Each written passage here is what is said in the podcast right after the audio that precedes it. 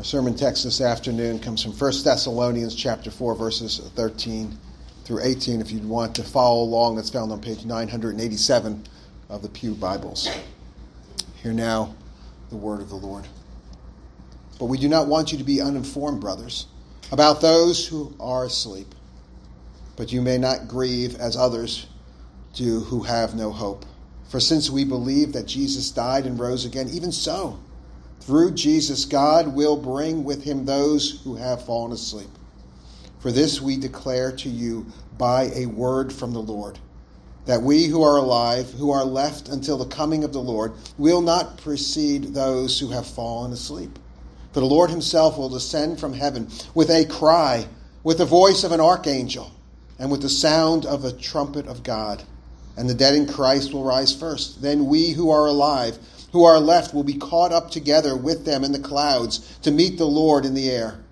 And so we will always be with the Lord. Therefore, encourage one another with these words. Let's pray. Heavenly Father, we do thank you for these words? And these words are an encouragement. These words are your word. Father, I pray that you will anoint my words, the preaching of your word, that it will accomplish your task, it will provide comfort for those who are mourning, it will provide conviction for those but most of all, Father, we will see you and that you will be glorified. We pray in Jesus' name. Amen. Well, years ago, I had a coworker who was from China, and he had told me that the Chinese have a saying. It says that if a person dies before the age of 80, you mourn, but if they die after the age of 80, you celebrate. And what he means is a person who's lived past the age of 80 has lived a full life, and, and you, you celebrate to show your thankfulness for that life. But if a person dies before 80, or if a person, especially at the death of a child, or a person who's, who's cut down in the, in the prime of life, you mourn because this person had more life to live. Now, by all, all measures, at 89, Hilda has lived a full life. A life of service, service to her family, service to her profession, service to her community, service to her church, service to her God. And for this we are thankful, and this we celebrate. And while I understand the, the sentiments of this Chinese saying, I've never really been that comfortable with it. You see, because no matter what age a person dies, there is going to be pain. There is going to be suffering. There's going to be sadness. There is going to be mourning. And as I was praying with Jim and Janet in, in that hospital uh, shortly after their mother had taken her last breath, I could see in their faces there was relief. There was relief that the, the suffering that their mom was going through over the past couple of weeks had, had, had ended. She was no longer connected machines to machines just to be able to breathe, struggling to breathe in pain. And this suffering and, and this physical decline had really been going on for years. And Jim and, and Janet had, had faithfully taken care of their mom over the last several years during Hilda's slow and, and steady decline as she battled with dementia, she battled with various illnesses. So their relief is certainly understandable. But nevertheless, we mourn. Nevertheless, we grieve. And we grieve even for a person who has lived a long life, even for a person who is suffering and, in, declining health, even when we're relieved that this suffering has come to an end, we grieve. We grieve because we know, and we all know, we, we instinctively know that death is wrong. We know that death is evil. It's, it's separation. It's separation from those that we love. Now, as Christians, we don't look to Chinese sayings. We don't look to conventional wisdom. We don't even look to our own feelings of relief to define reality when it comes to death. We look to God's Word. God's Word alone points us to reality. God's Word alone gives us something firm, something of substance on which we can rely during these times when we lose a, a, dear mother or a grandmother or a sister or an aunt or, or a friend. And that's why this service, as simple as it was, it was chock full of God's Word. Because we need God's Word to, to really take us away from this temporal mourning, this, this temporal perspective, and have us look to the eternal. We need to reorient our perspective to get God's perspective. And that's what Scripture does for us. In this passage that we're looking at here in 1 Thessalonians, it's meant to inform us about those who have fallen asleep. So, what does this mean? This is not speaking about someone who is taking a nap. It's not speaking about someone who's sleeping at nighttime. Sleep here is a euphemism. Sleep here is a euphemism for death. Paul is saying, We don't want you to be uninformed, brothers, about those who have died. He's giving us information about those who have died. And what does the Lord want us to know through this word? What does He want to inform us about those who have died?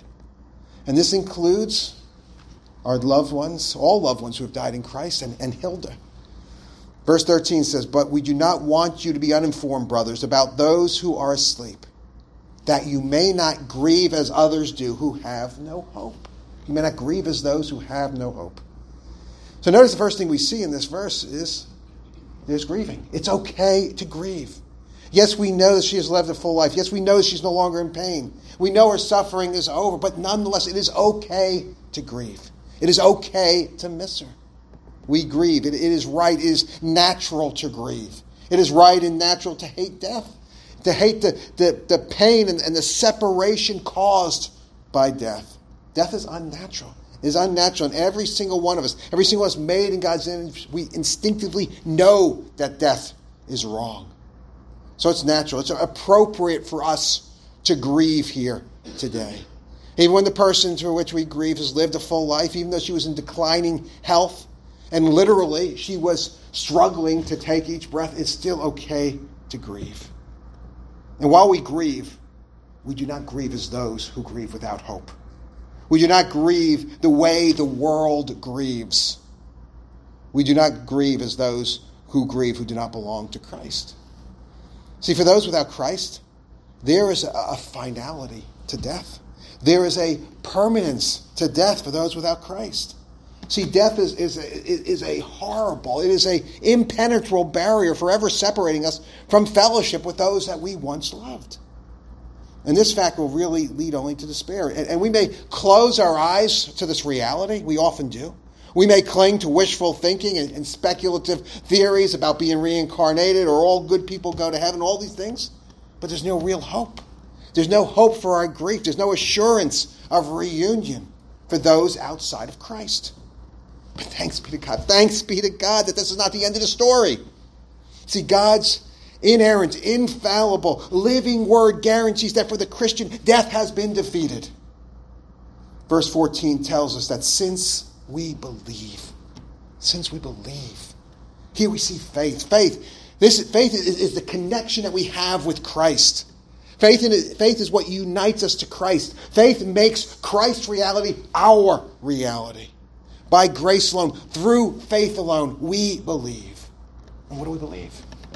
Well, verse 14 continues We believe that Christ died and rose again. Christ died and rose again. What, what, what, does this mean? Why is this important? It's important because Jesus defeated death. Jesus defeated death. Scripture tells us because of Christ's death and res- resurrection, death is swallowed up in victory. Death is taunted. Oh, death, where is your victory? Oh, death, where is your sting? And my friends, here is the hope, the hope for the Christian. And that hope is Christ's victory over death is our victory over death. What is true for Christ is true for all those who are united to Christ by grace alone, through faith alone.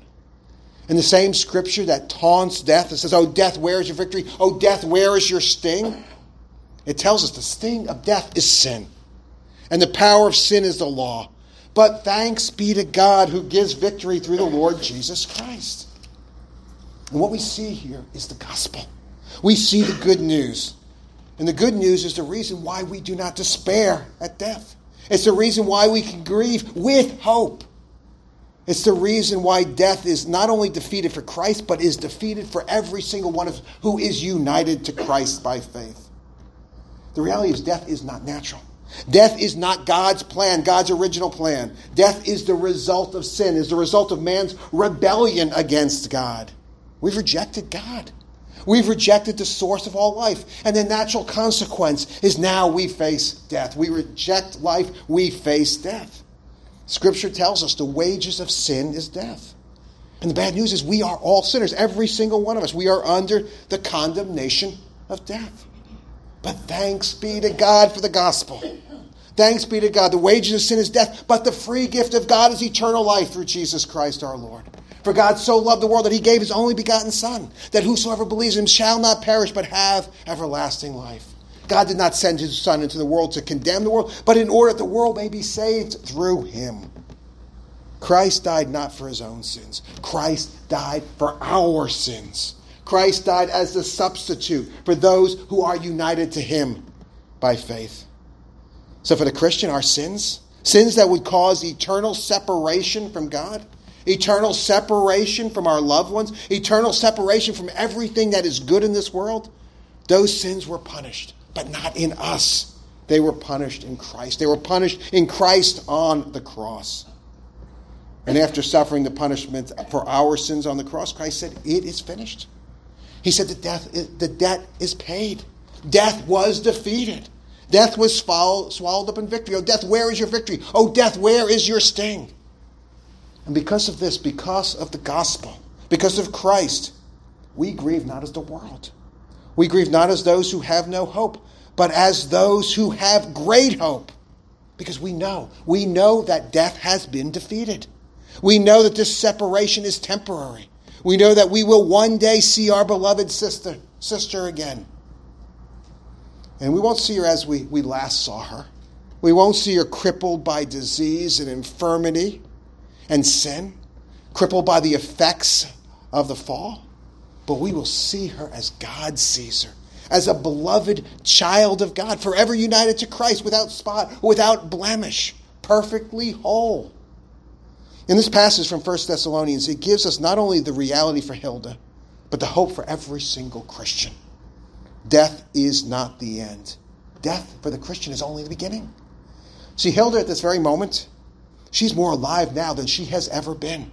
She is completely free of pain. She's completely free of suffering and confusion. Mentally, she is sharper than she has ever, ever was.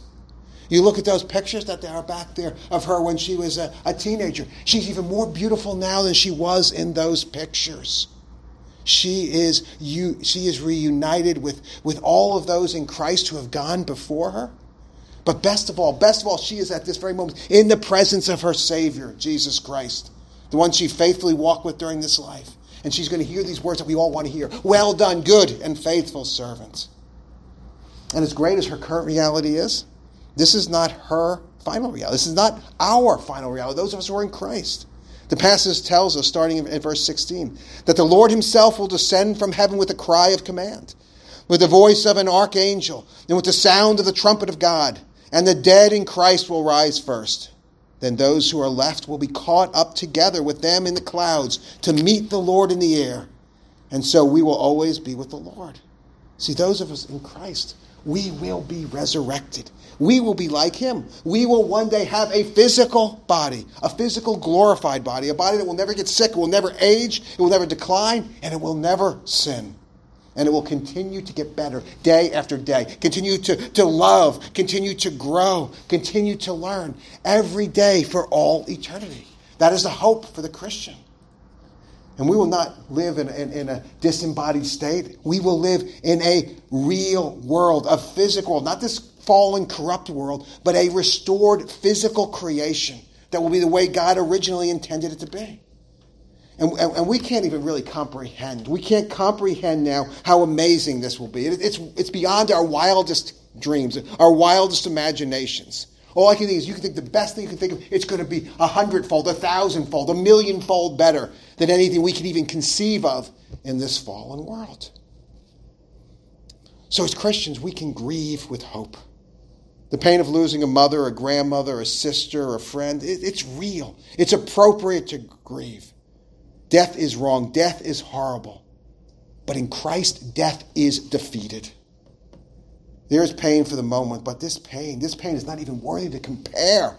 Not even worthy to compare to the amazing eternal joy in store for all who are in Christ. Now, if there are any here who, who do not have this hope, who, who do not know Christ, who, who do not have this assurance of eternal life with Christ and all the saints, my friends, that can change now. That can change at this very moment. Call on Christ, call on Him. Scripture says, All who call upon the name of the Lord will be saved. Now, if this doesn't make sense to you, if you think, you say, what, is, what, are, you, what are you babbling about? If you have questions, please talk to me, talk to Nathan, talk to Jim. Because you too can have this peace. You too can have this hope, even in the midst of grief. Let's pray. Heavenly Father, we do thank you for the hope. We thank you for the gospel. Death is horrible. There's no doubt about it. There is, there is no way to sugarcoat it. Death is wrong. But Father, you have overcome death. We thank you that you have overcome death. We thank you for the gospel. And I do pray, Lord, if there are any here who do not know you, Lord, by the power of your Holy Spirit, you will change that now. And that they can have the same hope, they can have the same reality that your servant Hilda is experiencing at this very moment. We pray all this in Jesus' name.